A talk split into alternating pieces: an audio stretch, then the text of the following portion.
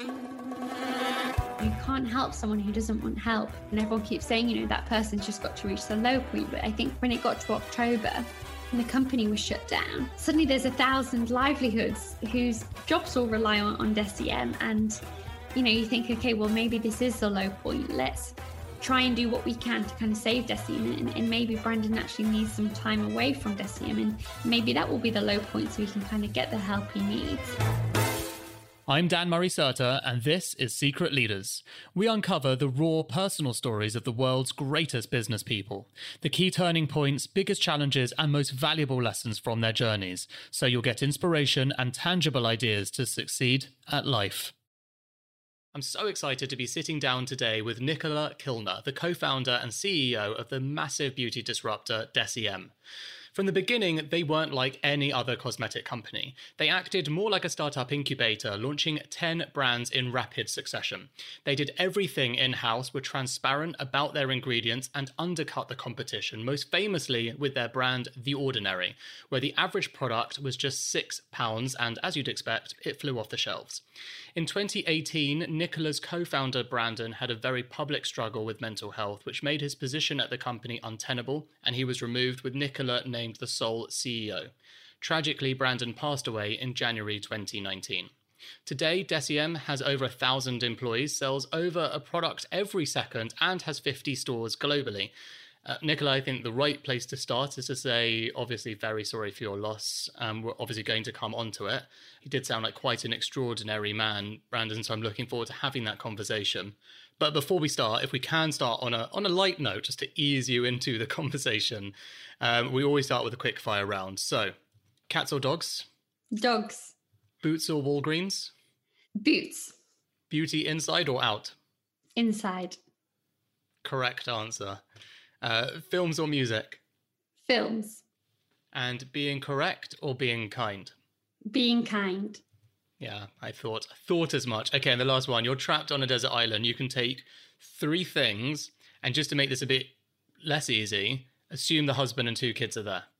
Oh, that's a very difficult one. And I'm the kind of person who has another 100 questions to define if there's electricity and if there's water and all the other things that I would need to know. But assuming the infrastructure is there, I'd have to just take my phone because I have to be in contact with my mum and everyone else. I would take, it has to be a skincare product. I would probably take SPF because if I'm on a desert island hoping it's hot, I think SPF would be the most important one.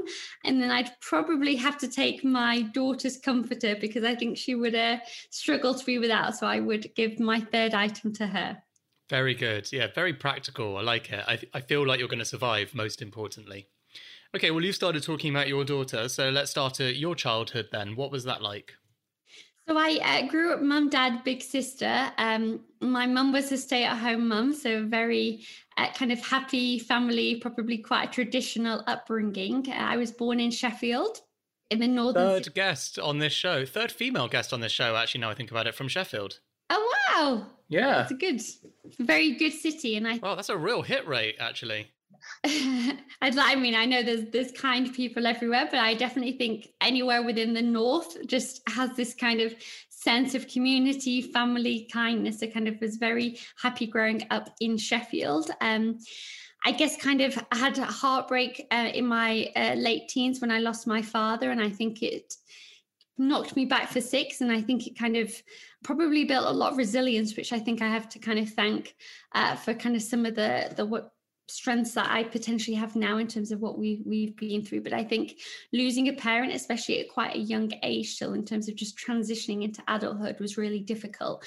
My mum is by far my best friend. I see her all the time. I'm very fortunate that even, in the last few years since I've started doing Toronto trips monthly with my daughter, obviously pre-COVID, she would come on them with me. She'd look after. So we have a very special bond. But I think anyone who's lost a parent would know it's a pain in your heart that kind of lives forever, really. But I guess that was kind of growing up, and I think I'd always had a big interest in business. You know, when I asked for books on my Christmas list, it was usually an entrepreneur's autobiography back in the days when it was still paper books before podcasts, I guess, were really a thing. Loved watching Dragon's Den as a teenager on television, all of those kind of, I guess, typical things probably growing up for someone who has an interest in business.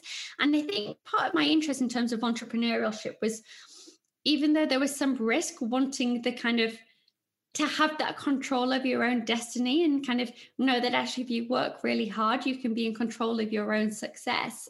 But I went to university and I went to Nottingham and... Also went to Nottingham. Yeah, this is weird. Did you go to Trent or uni? No, I went to uni.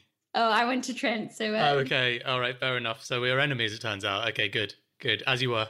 But anyway, I went to Nottingham Trent, where they had quite a, what I think was probably quite a progressive course, where we did the first year studying, and then year two and year three, you were sponsored by a blue chip organisation. So I was lucky to get a sponsorship from Boots. So then within my second and third year at university, I did 4 different placements within Boots. One of them was actually working in store as a store manager. And then the other 3 were in different areas of the business. And it was just a great exposure. And I think Boots is a fantastic company who really invest in their people and they really invest in development. So after I graduated, I stayed on at Boots. But whilst I was at Boots working as a beauty buyer, I was fortunate enough to meet Brandon. So he was at his previous beauty brand called Indeed Labs. And I think from the moment I met him at D90, for anyone who's ever visited Boots in Nottingham, I just was in his spell. He was just an incredible creative genius. He was kind. He had this amazing energy. I remember the first email he signed off as Smiles. All of his emails always signed off Smiles Brandon. And you know, when you open your inbox and you kind of, and again, this was back when I started working at Boots, we only actually could access email whilst we were in the office. We didn't have it access externally. So it was actually back in the days where you would get there, log onto your laptop and open up an inbox of everything that had come in overnight. And I would always go straight to Brandon's emails first because they were just the ones that would put a smile on my face. And so we did some amazing launches together, me working as a buyer and him at Indeed Labs. And I remember then the day when he left Indeed Labs almost being heartbroken, thinking, oh, I don't want this man to be out of my life, because actually his passion, his energy, he was just kind of truly one of a kind person. I think anyone who met him just kind of felt that positive energy from him. And I guess that was at a similar time when I was kind of starting thinking about, actually, I'd like to kind of do something different. So I had a business idea that I wrote to Brandon about and kind of said, look, next time you're in London, I'd love to talk to you. And that was actually to create almost a TripAdvisor, but for beauty, because I found working in beauty, I was often asked, what's the best mascara? What's the best skin serum, etc. And so I met him to talk about that. And he was like, I love the idea. Let's do it together. I've got a background in software. Let's do that. But then at the same time, I want to start this thing called DECIEM. I want to disrupt it. Will you do this with me too? I decided instantly it would be the best decision of my life. And thankfully that proved to be right. So I left that year and then joined DECIEM, and we started working on Beautywise too. But I think that never actually got off the ground because DECIEM just shot through the roof. You know, I think from the moment kind of DECIEM was created, so DECIEM is from the Latin word for the number 10, and it was all about building 10 brands at once. And the reason behind that thinking was because whenever you launch a new brand, it's so difficult to predict if it's going to have any success. You know, you can do consumer groups, you can get feedback. People will say, I love the packaging, I love the concept. You put it on the shelf and no one buys it. And it's just the reality of trying to predict what people want. And I know Brandon, having had previous beauty businesses, he really wanted to bring everything in-house. He wanted to do our own manufacturing. He wanted to do our own design, do our own PR and so on. And he said, well, if we build 10 brands, effectively each brand has to just pay for 10% of that person's salary or 10% of that resource. So actually we can be a lot more cost effective at launching brands to really see what's going to kind of work with consumers. And again, bringing production in-house, I mean, that was a huge investment to actually set up our own factory, get our own machinery without really knowing what quantities there might be or if any success was going to come our way. But again, it was this realization that I think for a lot of brands, stock can often create a lot of bad decision making, because again, you predict that actually we have product A, everyone's going to love this product, let's order 100,000 units, when actually everyone wants product B. So then you're stuck with loads of stock that people don't really want. Whereas if you can kind of create to demand, you know, do small runs to begin with, you can actually follow what the audience want and almost kind of build a brand that's kind of focused around demand rather than having to push your supply because you've already made commitments. And back in the DECIEM early days of 2013, it was a Daily Mail article in the UK where if they spoke about your product, sales exploded. Whereas now it seems to be if a product goes viral on TikTok, that's what explodes sales. So, but I mean, the thing that I guess both scenarios have in common is that unpredictable. You don't know which product it's going to be. You don't know when it's going to land, but you know it's going to be a big success. And if you sell out and you don't have any product for another 6 months, if you're relying on a third party manufacturer, it's so hard to kind of ever get that momentum back. So just bringing it in-house felt right. So the idea was build 10 brands at once. And it's a good job we didn't stop at 10 because The Ordinary was our 11th brand to launch. So if we'd stopped at 10, we never would have had The Ordinary. We've launched a lot of brands that actually didn't truly work. So now at the moment, we have 5 brands in the portfolio. So 6 brands we reduced down, some kind of merged into other brands, some we just put to rest. And we have concepts for more brands to come. So DECIEM will keep being this incubator. And I think what's great is now that we have this ecosystem, it is fairly efficient for us to create new brands. One of the challenges we've had in the last couple of years is because The Ordinary has just exploded, we haven't necessarily had the resource to be the incubator, but it's something that we definitely want to focus on again in the coming years. So if you're a young entrepreneur and you're listening to this story, and obviously hugely motivating, but the first question you're going to ask is, but, you know, let's talk about this investment then, because cash is king. So what kind of investment are we talking? How did you go about getting the investment? Did Brandon already have all these contacts? You know, just take us through that first part of the journey. So the initial investment came from a very amazing man based from Vancouver, Pasquale, who had previously been an investor in something Brandon had done before Indeed Labs. So Brandon already had that relationship and Pasquale already had the trust in Brandon. So I think it was probably a relatively easier ride than I think perhaps for other people out there, because again, this wasn't Brandon's first business. So he already had that track record, which meant it was easier to secure. So even though we had cash, again, like any startup, we didn't particularly have money to burn. And I think one of the areas which we very much was a conscious decision to save money on, and I actually think it created DECIEM as the company it is today, was that we couldn't afford to hire experienced people because actually experience normally is higher salaries. And so the idea was actually just hire people straight from college, but let's get kind of that energy and actually let's kind of teach people, because actually maybe if we want to do things differently, how valuable is experience in some of the fields we're in today. So that was probably one of the areas where we had to make a conscious decision that actually if people have got a good personality, let's bring them into the team. And we have had the most, you know, amazing creative director. I mean, even Prudvi, who's our chief scientific officer, who does every kind of product he is behind Prudvi. He joined us on, I think, more or less minimum wage working in the lab. He was the second person to join the lab. He now runs a team of over 100 people within the scientific area. He is a genius. He runs every area from quality to clinical to microbiology to R&D. And I think it's just been amazing seeing these people really grow within the business. And, you know, as we've grown, we have had to bring in experience, particularly within, I guess, the more traditional fields of finance strategy, and operations, supply chain, but definitely from kind of the creative and the brand and partnerships, that side has always been kind of a somewhat inexperienced team who actually just got this incredible passion and commitment and loyalty, new ideas of doing things differently. And I think it really played a role in our success.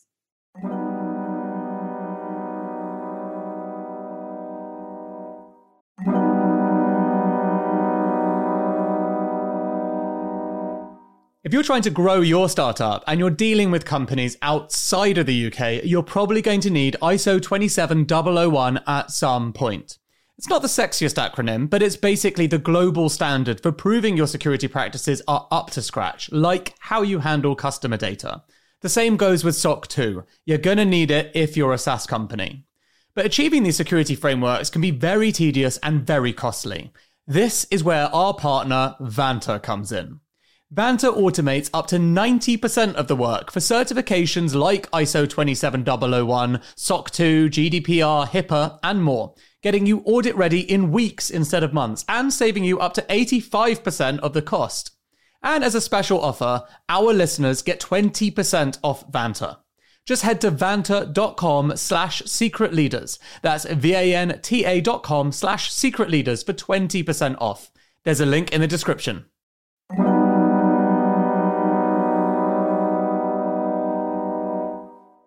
Look, you know I'm fascinated by AI, but until the machines take over, there's only one thing that's going to determine your company's fortunes.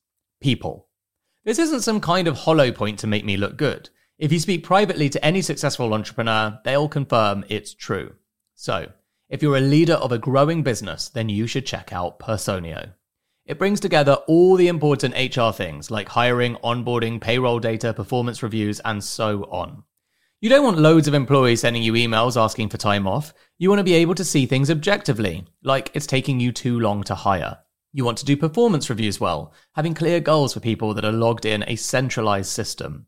And you want to do all these things in one simple tool without having to become an HR expert. All of this is possible with Personio. Check it out at personio.com/secretleaders. That's personio.com/secretleaders. There's a link in the show notes. Now, there's a great chance you'll have heard of today's guest if you're into skincare and pay attention to your beauty regime. But why not pick up a brain care regime too by starting your day with Heights Smart Supplement? It's plant-based, sustainably sourced, and feeds the brains of great minds from Stephen Fry and Alain de Botton to multiple guests on Secret Leaders. So you can get started too with £10 off a quarterly subscription with the code LEADERS at yourheights.com. Now back to today's guest. Are you able to share what your investment journey has been like to get you to this state? Was it just one investment round of X? Were there multiple? So to begin with, it was funded by Pasquale and Brandon. And then in 2017, we knew that we needed a bit more money. We had just launched The Ordinary at the end of 2016, and we could kind of start to see that actually we're going to have to scale up quite significantly. So we started that process in 2017, working with a London-based bank firm called Baylor Klein, who specialise within the beauty industry. We met with many different private equity groups. We met with a couple of conglomerates too. We got very close to signing with a private equity group when Estée Lauder companies came in at the very last minute. So our first meeting with them was in April. When they flew to Toronto, they saw at the facility, they had a kind of first meeting together.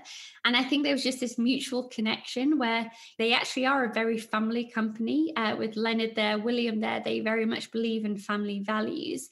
And they believe, obviously, in the value of incubator and the value of brands. They probably are ultimately one of the best beauty brand companies in the world. This is almost word for word how Jo Malone described her experience with Estée Lauder as well, funny enough. Well, they definitely blew us away. So they came to Toronto in April, and then we went to New York. We met with Leonard, who was just inspiring in every way. We met with Fabrizio.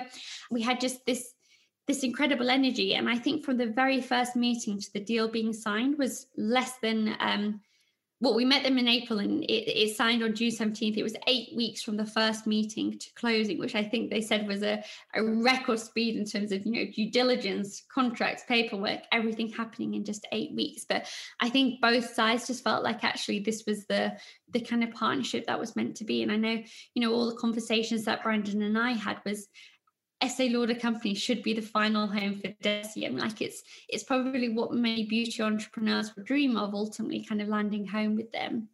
And again, I'm sure we'll get onto the hard times, but we couldn't have asked, I think, for a more supportive partner from day one to kind of where we are now. And I think they've always had so much, because they have so much respect for brands.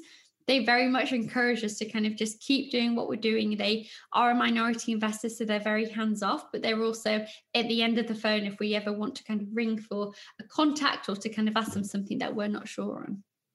Okay, what was it like to work with Brandon? And this is over the whole period, because I guess, you've got mixed experiences. There's highs, there's lows, and a lot of listeners have zero context. It was incredible. It was also very high maintenance. And I think for anyone who's probably worked with a founder or worked in a startup environment, it often is very high pressured. It was never Monday to Friday. It was 24 hours a day, 7 days a week.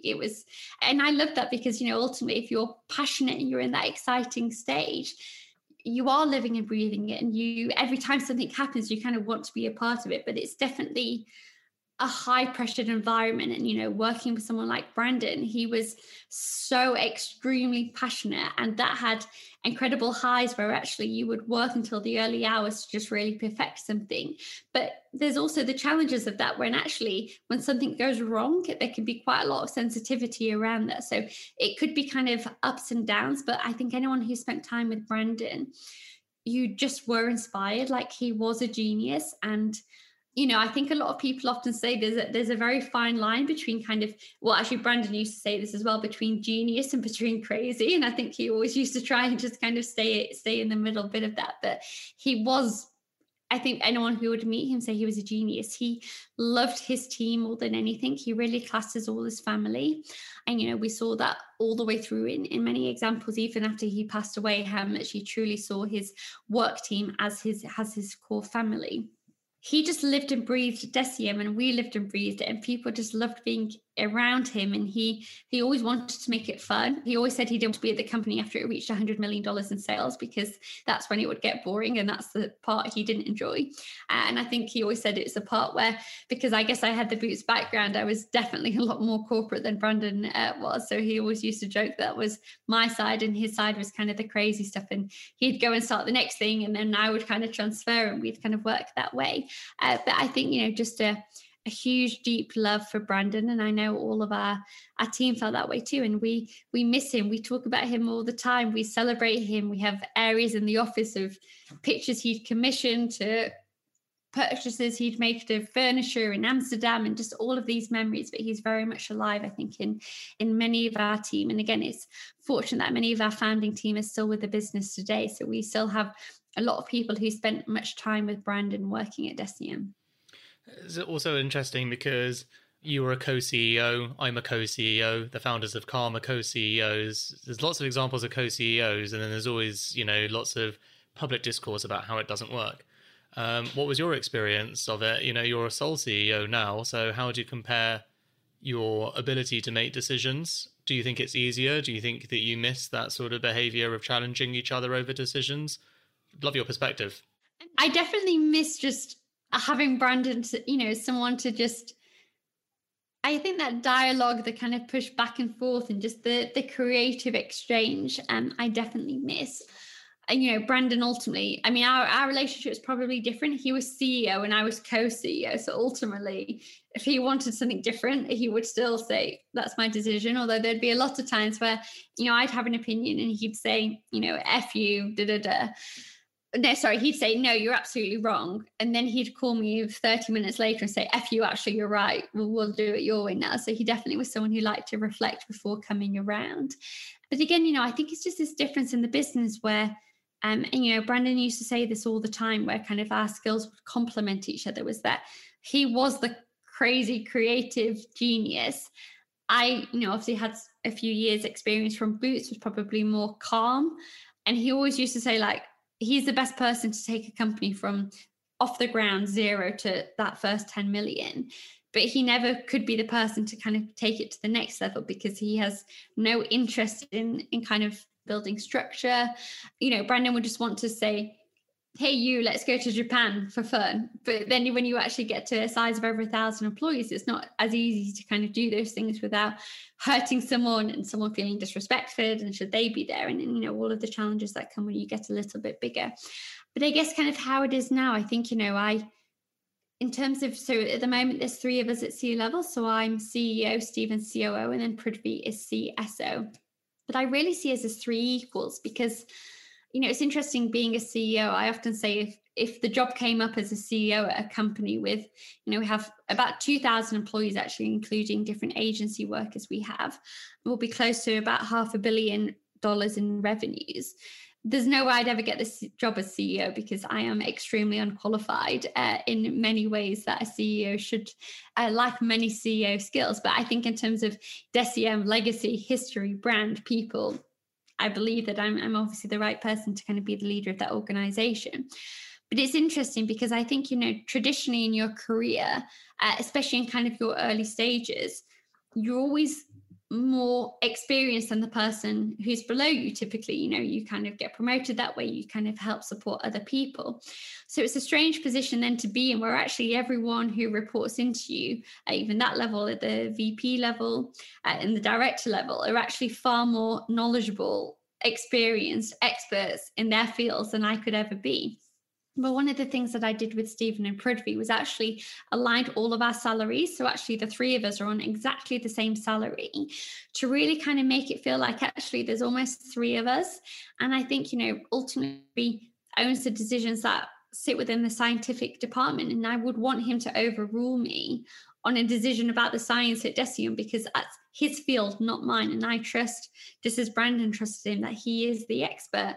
Stephen, I'm not going to challenge him on something to do with finance or operations, because ultimately that's his field. And I think, you know, my role, I think, as a CEO is kind of the conductor of the orchestra, who's kind of keeping everyone in tune, going in the right way. I love the people side of the role. I think just kind of connecting with the team. I try and do, we have a Thrive online communications platform where I do videos there each week where the whole team can go on and see. So all 1,000 people can get updates, what's happening in the business, everyone can talk to each other. Those are the things that I really love doing, kind of working with the teams. And then, you know, my focus has always been more on the brand side, on the partnerships, on the retailers, on our stores. But I think actually just kind of being a team feels much more suited to my style than feeling like I'm being paid more, when actually I think they're far more.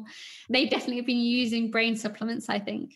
And what was it like? I mean, you talked, you know, you launched in 2013, in 2017 you took this money from Estée Lauder, but 2018 was really the difficult year for you guys, right? So can you actually explain to listeners what it was like to be at DECIEM in 2018? So 2018 was an extremely difficult year, and it somewhat happened overnight. There were a few things that started to happen towards the end of 2017 where, you know, you start to just get an inkling that something's changing. And then we all went away for the holidays. And I had actually gone to New Zealand for Christmas. And then my plan, I'd got to Australia in that first week of January. I had all meetings planned. And I remember on January 1st, Brandon ringing me and telling me, you have to go straight to the airport, get the next flight to Toronto, cancel all your meetings. You just need to come here. And I remember just getting there and just having this overwhelming feeling of, wow, things have changed, and I don't necessarily think it's for good. And I think, you know, it's one of the really hard balances. And I think, you know, we've tried to learn a lot around about mental health since we went through 2018. And it's something I'd actually love to know further, you know, this difficult balance, I think, between people who are who we'd call the geniuses and this kind of extreme creativity. And then often I think there is correlations sometimes kind of more mental health challenges. And how do we help protect those people who are sometimes kind of, we see this one part and then there's a potential risk as well. But it happened quite quickly. And, you know, we had a very tough trip at that kind of beginning of January. So sorry, he called you and said, come to Toronto, and you did? Yep. So I went straight to Toronto. He called a few of the team together, and there were just messages that were being said. And again, because it happened more or less overnight, it was trying to define, is this a genius talking to us where we maybe can't quite grasp this concept yet? Or actually, is this someone who's kind of in difficulty? And because we hadn't seen any of these traits over the last, you know, 6 years, it was a very difficult time to navigate. And, you know, for anyone who's been around someone who's perhaps suffering from mental health challenges, it's almost like you're both speaking the English language, but one of you speaking Russian, because you just can't understand what each other is saying, even though you're having a conversation where the words should be exchanged in a normal way. But actually, it's just so far from that. That was kind of the start of it, I guess, a worrying kind of... What was the crux of that meeting? Were you able to decipher what you were called there for, or was the fact that you weren't able to decipher what was the urgent necessity that was in itself the wake-up call? you know, I guess an example that stuck with me was Brandon telling us that he wasn't going to have a cell phone anymore. That's kind of the example where, because Brandon was such a genius, you kind of listen to his reasons and you think, well, actually, it does make sense. Sometimes we are all now addicted to our cell phones. We're not living in the present. Maybe we would have more time and those things. But then also it was, you know, for someone who is running a big business and has all of these responsibilities, it's also not a normal thing to say, I'm suddenly going to throw my cell phone away and turn my emails off and not be contactable. So it was kind of things like that, which were kind of, I guess, just difficult to navigate. And especially because it had been such a quick change from being the Brandon that we had known for the last few years in December. And then suddenly in January, you know, the holiday break was perhaps 2 weeks, and then kind of just seeing such a vast difference. And then there were kind of things that then came in the next couple of months. There was terminations of brand partnerships, but communicated on Instagram before even the person we were terminating or the team were told about it, terminating partnerships like we had just launched with Sephora that got cancelled, and things that just weren't natural to Brandon's behaviour, and also weren't natural of someone who had this responsibility of running the company. And I guess, you know, my exit from the company was then in February. And that was, you know, after probably 5 weeks, I think, of this kind of erratic behavior and me kind of chatting. I remember waiting for Brandon to kind of come to London so I could see him in person, and kind of just having that conversation around, like, what's happening? Is everything okay? And again, for anyone who has been around someone who is suffering, you'll often know if you try to help that person, you're the first one pushed out. And that's what makes it so difficult when you can see someone who you believe needs help, you want to help them, you want to support them. But if you try and help and support them, you often get pushed away. And it was a really difficult time. And, you know, there was lots of legal issues because he would do things that he wasn't allowed to do in the constraints of the business. But when you do have someone acting erratically, whatever board reports and legal things say, it doesn't change the fact that behavior is happening. So I left in February, but I was very much connected to the team the whole time. But why did you leave? Brandon fired me.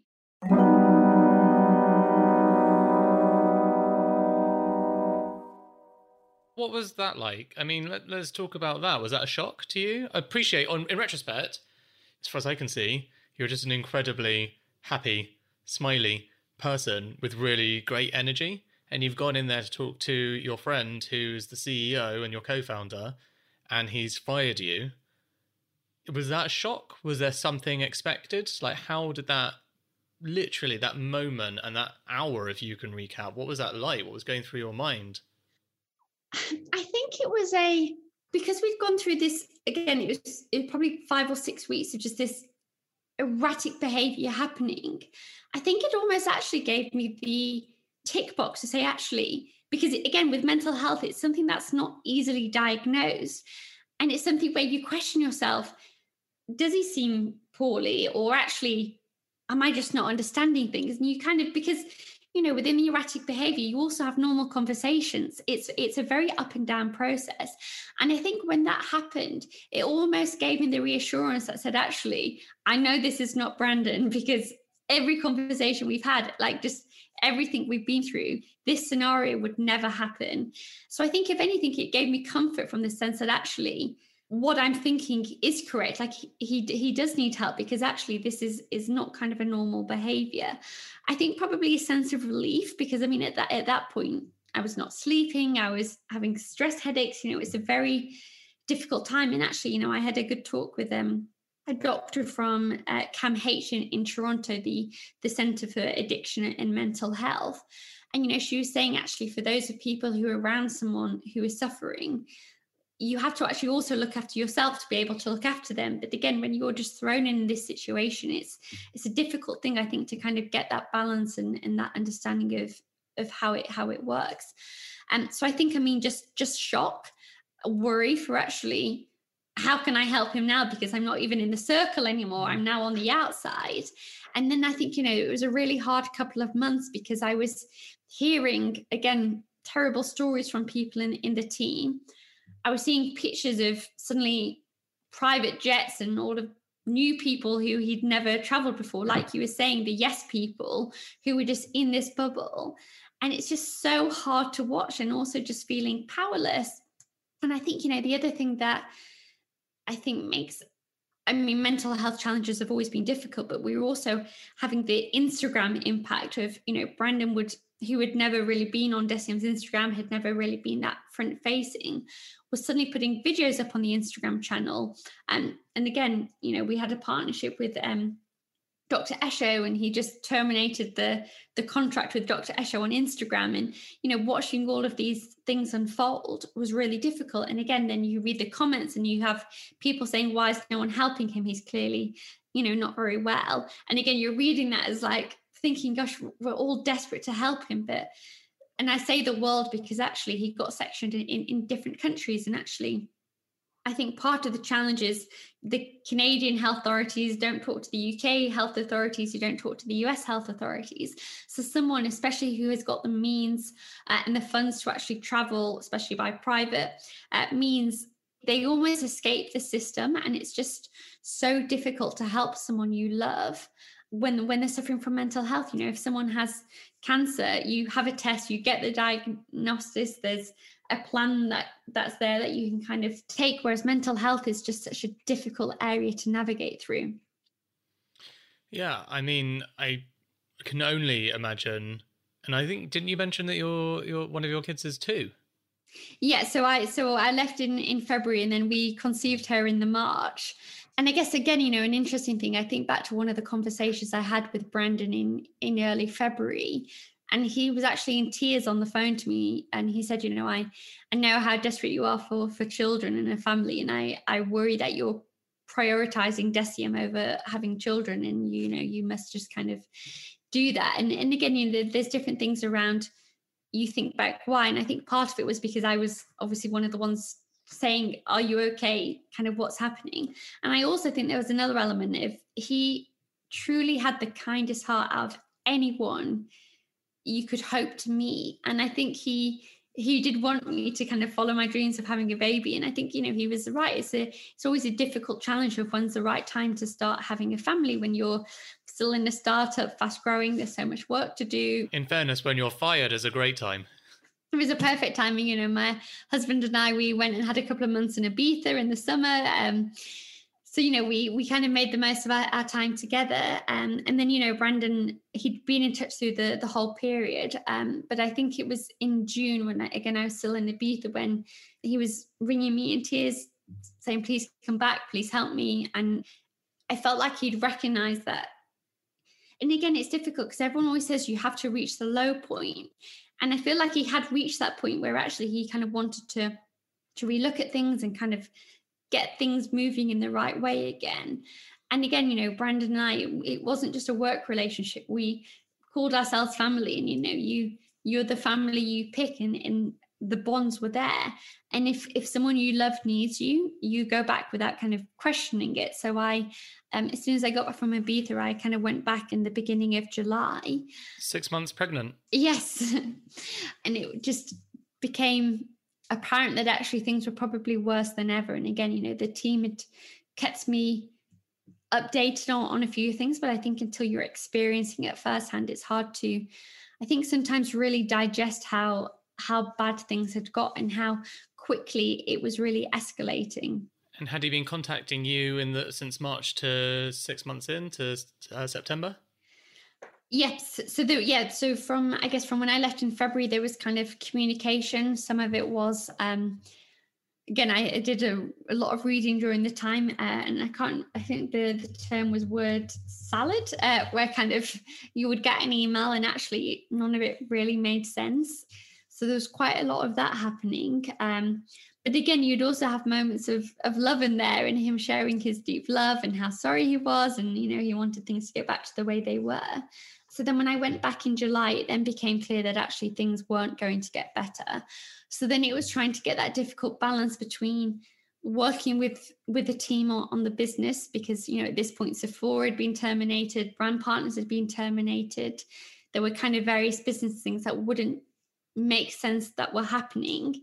So trying to kind of get control on some of those areas, but then at the same time trying to help the person that I loved get the help that they needed. And again, there were lots of highs and lows in that period. And I think, you know, it kind of reached the crux at the beginning of October when I was 7 months pregnant, when he shut the whole company down. And he said, you know, the DECIEM was shutting down. There was accusations flying around. And, you know, at that point, and again, you know, we can maybe talk a little bit, but I think, you know, in terms of Estée Lauder Companies, Pasquale, the investors and the board members, they had been so supportive through the whole process. And again, it's always trying to find that fine line of, you know, ultimately you can't help someone who doesn't want help.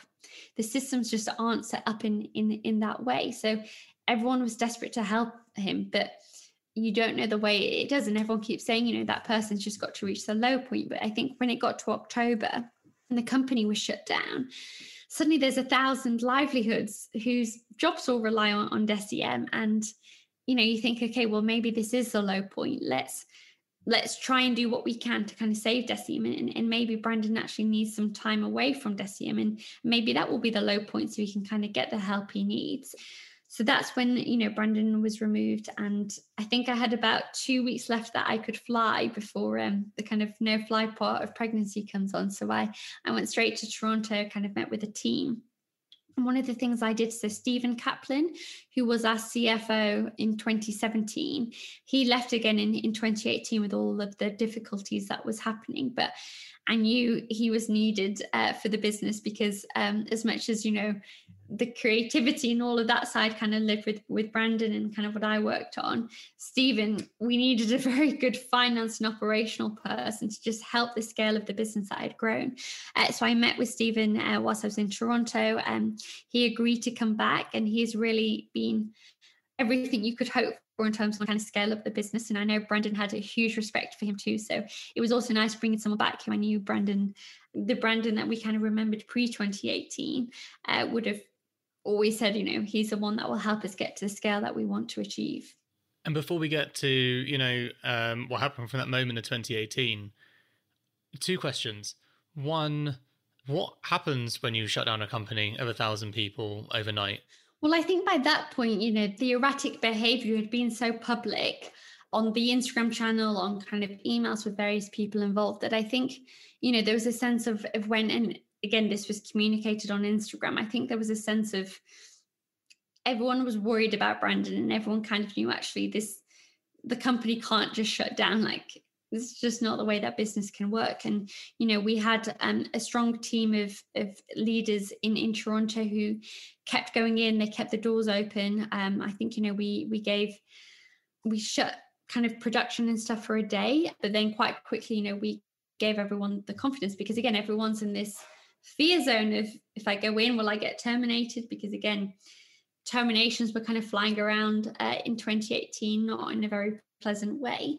So I think, you know, there was a lot of fear within the company. And I think, you know, again, Steve and myself, a few other people, it was kind of trying to just kind of calm people that actually we're going to get through this.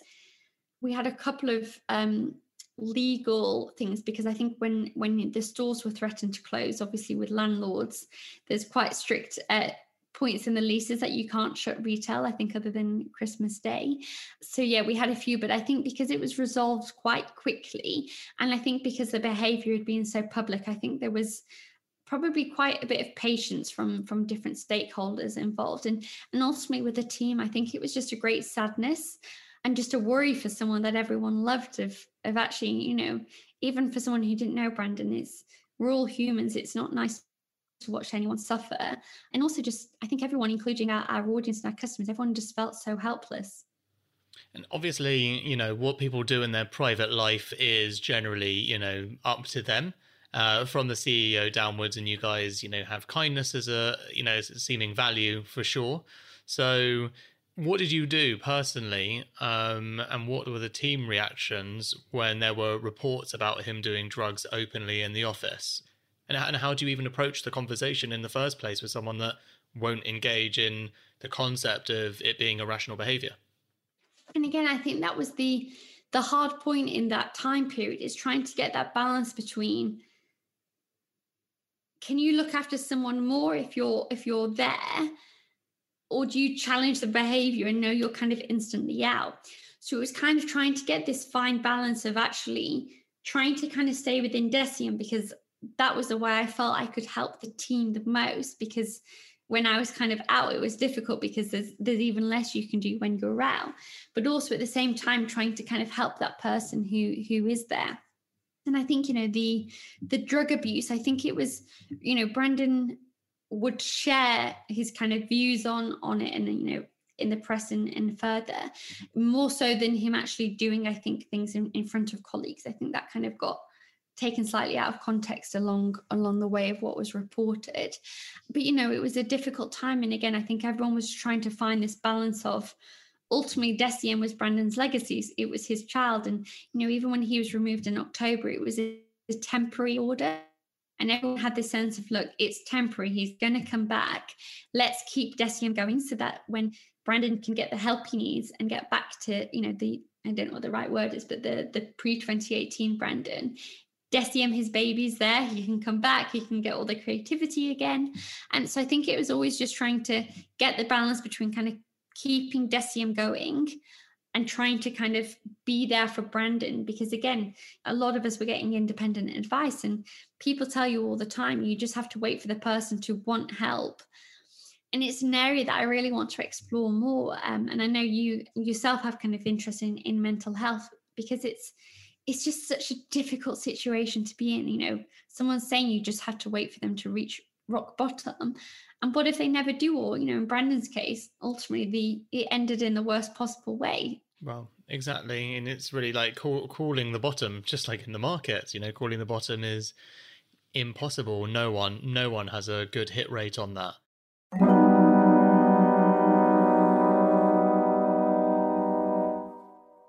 Well, what did happen then from the moment of you flown to Toronto? You mentioned you brought him back. So was this the period where you guys were co-CEOs, so steering the ship together? Well, so I was co-CEO from the beginning. When I came back in October, then I was sole CEO. Stephen came back as COO. And, you know, he was kind of helping to scale, because just the volume. And again, you know, it was difficult because I think, you know, The Ordinary had just launched, but then also we were getting so much press coverage about what was happening. And, you know, it's sad to say, but actually it was probably driving our sales even higher, because we suddenly were even more in the public eye than we perhaps were before. So Stephen really took control of scaling up the business, sorting the infrastructure. You know, there was various things that we'd almost fallen a year behind because it was so difficult to get things progressing in some areas during the difficult times.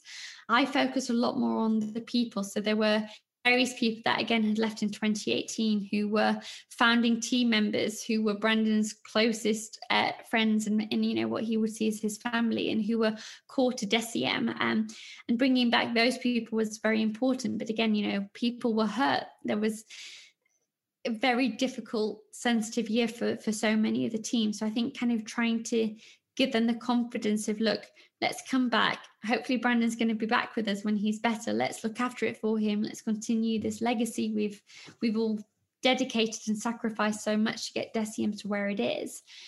Let's make sure that actually it survives this and we kind of get it to the next stage. And so my focus was definitely really around at the people side. And then also, I guess, trying to give confidence back to some of our partners and, you know, people that had, I guess, been burnt along the way. But obviously, sadly, it didn't end, you know, with this like calling the bottom and actually being able to help bring him back. So what happened? And can you, if you don't mind, like actually sharing with listeners, you know, how did you find out? What was that day like? And, you know, one of the most valuable things that listeners can learn from this conversation and hope to never have to practice is how to communicate with a crisis. I'd personally find it valuable, and I know that other listeners would. So if you don't mind, sorry to make you recount such a horrible memory, but it'd be just so valuable for people. So it was a Monday morning, and Dion had received a press inquiry from a journalist in Canada who said that they had heard a report that Brandon had passed away, and could we confirm if it was true? And we hadn't heard anything about this. So I rang Stephen and said, and you know, I was very much thinking, surely this is, you know, this is nothing we'd have heard. So I said to Stephen, oh, Dion's got this inquiry. Do you think you can just find somehow if there's any truth to it? So Stephen said, on the way to the office, I'll go via Toronto Police Station and just kind of ask. And then when he got to the police station and they confirmed that he had passed away on the day before, on the Sunday morning. And I remember Stephen ringing me, and I was actually breastfeeding my daughter at the time. And I just remember that shock of, it can't be true. And even though, you know, someone is, you know, someone's been spiraling out of control for a year now, it'd been 12 months. You still just don't expect it to happen. You don't expect it to suddenly end. And then I think just realizing, you know, does his partner know, who knows about this? Like, and actually, if the press have already got hold of it, that means it's suddenly going to be in the news. And you know how, sadly, bad news always seems to spread quicker than good news. So, you know, quickly we said, look, we have to tell the people who he was closest to. So, you know, between Stephen and I, we identified probably a group of about 10 people who I think he would have classed as his family. And we rung each of those so that they could kind of hear from us what happened. And then quite quickly then had to get a note out to the whole team, because by that point, the news had started to spread. Journalists were contacting employees on LinkedIn, on Instagram. And so I sent a note to the whole team. Not the kind of thing you want to do on email, but equally... On 1,000 employees, you had no choice. Indeed. And we told everyone that it was their choice. Go home, stay and hug each other, but clearly there's no expectation for anyone to do work. We just need to just digest this news, and when we're ready, heal. Obviously I had a 3-week-old baby at that point, so I was at home, and again I think that was one of the hard points around wanting to kind of be with everyone in Toronto. I was at home in the UK, and just figuring out what's next. You know, what does this mean?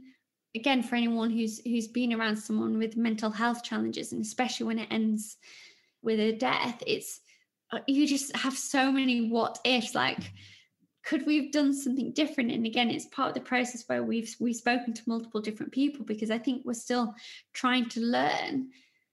I don't believe it's still good enough when people say you just have to wait until they're ready to accept help, because in our case, he never accepted help. He got sectioned, I think it was 3 times in the UK, 2 in Canada, 2 in New York. And then each time he would seemingly be better within a week and be discharged again, because they would say, well, he's not at harm to himself, because he wasn't someone who, you know, he didn't give an impression he was going to ever hurt himself. But they didn't see the harm. You know, he'd built this business of over 1,000 employees that he was hurting. Like he was hurting himself in other ways, even if it wasn't physically, but it didn't kind of fit the criteria of, I guess, what they would class as needing help. So I think, you know, for the rest of my life, it's an area that I want to learn more about, because I just don't think that, I think humans want to help, but we don't have the systems in place. And again, I know it's a very fine balance with human rights in terms of, at what point does the control of someone else pass over to someone else? And especially, you know, when it's so hard, I think, to sometimes self-diagnose and self-reflect that you might be struggling with brain health. But I think it's definitely an area that I would like to learn more on. But then, you know, he passed away on the Sunday, and I flew quickly, got Mila a passport within a couple of days, and, you know, within 5 days we'd flown to Toronto, because it was his funeral at the weekend. And again, it was a moving time, and just this sense of just devastation, sadness, confusion, frustration, anger, like just all of these emotions going around as to kind of how we got to the place where this has happened. So just, yeah, very deep sadness. And if you don't mind my asking, what do you think as a person you've learned through the whole experience? It's a difficult one to answer because I feel like I have a lot of learning to do because I still just don't understand how it happened. And it can keep me up at night just thinking, and again, how many other people must be suffering out there at the moment, suffering themselves, who are suffering from mental health, but actually the people around them as well, who just feel helpless and hopeless around, what do we just wait for this person to get admitted again? And then they get better, they get out. It's the same cycle. Like I don't know what the answer is. I don't think any of us know what the answer is, but I just think it's an area that's really misunderstood. You know, I could say there's things around myself I've learned in terms of, again, probably talking about the resilience and kind of kindness for me was a thing where, because 2018 was such an unkind year to our team, because again, not intentionally, Brandon had the best heart in the world, but he wasn't of the Brandon that we kind of knew. So actually, it was a hard time, and you know there was a lot of hurtful actions and words that were said to the team. Again, people in fear because of this irrational behavior. So I said, look, if there's anything we have to do at DECIEM, it has to all be about kindness, because these people have, and you know, not everyone stayed. People chose to leave because it wasn't a very pleasant place to really be in 2018. But you know, the people that have stayed with us, they have shown such loyalty, such love, such commitment. Let's be kind back, and you know, let's start to kind of build back up together and really support each other. And again, I do think it's what Brandon would want. You know, he taught us so much about family and being there for each other. So it was kind of, let's just put that back into practice now. Here at Mindset Win, we want to give you the tools to become better at what you do. Taking inspiration and wisdom from our guests, we will hear stories, strategies, tips, and tricks. Told by leading names in sport and beyond. Who know what it takes to get to the very top. There will be 2 episodes each week, packed with amazing stories and practical takeaways for us all to follow. Search for Mindset Win on YouTube and on your favorite podcast app. Next week on Secret Leaders. We start to create a shield because we have to, because everything's happening so fast. And so having people who soften our hearts, it's not the natural thing to think about, okay, I need to make sure I have people who keep me soft. But having people who soften our hearts, I think, is what's going to keep us being heart-based, like leaders, and making decisions that are for the planet and people. That was the brilliant Samantha Moyo, who is the founder of Morning Gloryville, a global movement for sober raving. You may well have been to one of their events in the past, and if you've been to any sort of sober raving event, that is the thing that she started and took global after quite a phenomenal backstory. I don't want to say any more, I'm just saying tune in or you'll miss out. We want to make this podcast as good as it can be, and we need your help to do just that. So, what do you think would make it better? What conversations should we be having that we aren't? What kind of guests would you like to see us interview that we haven't got yet? Tell us on social or email us on hello@secretleaders.com. Thanks. If you'd like to hear more leadership stories, we now send a weekly email newsletter. It takes less than a minute to read and provides some enjoyable factoids about great leaders so you can impress people with your knowledge and maybe even become a better leader yourself. You can sign up at our website, secretleaders.com. This episode was brought to you by me, Dan Murray-Serta. I encourage you to follow me on social at Dan Murray-Serta for all sorts of stories on mental health and entrepreneurship. But we've also got our social channels at Secret Leaders back up and running now too, so go follow us there, particularly our brand new YouTube channel, where you'll be able to see interviews just like today's on video. If you enjoyed today's episode, screenshot and tag us to share the episode, or tweet us. It means a lot, and if you really loved it, why not review us please too? It only takes a second.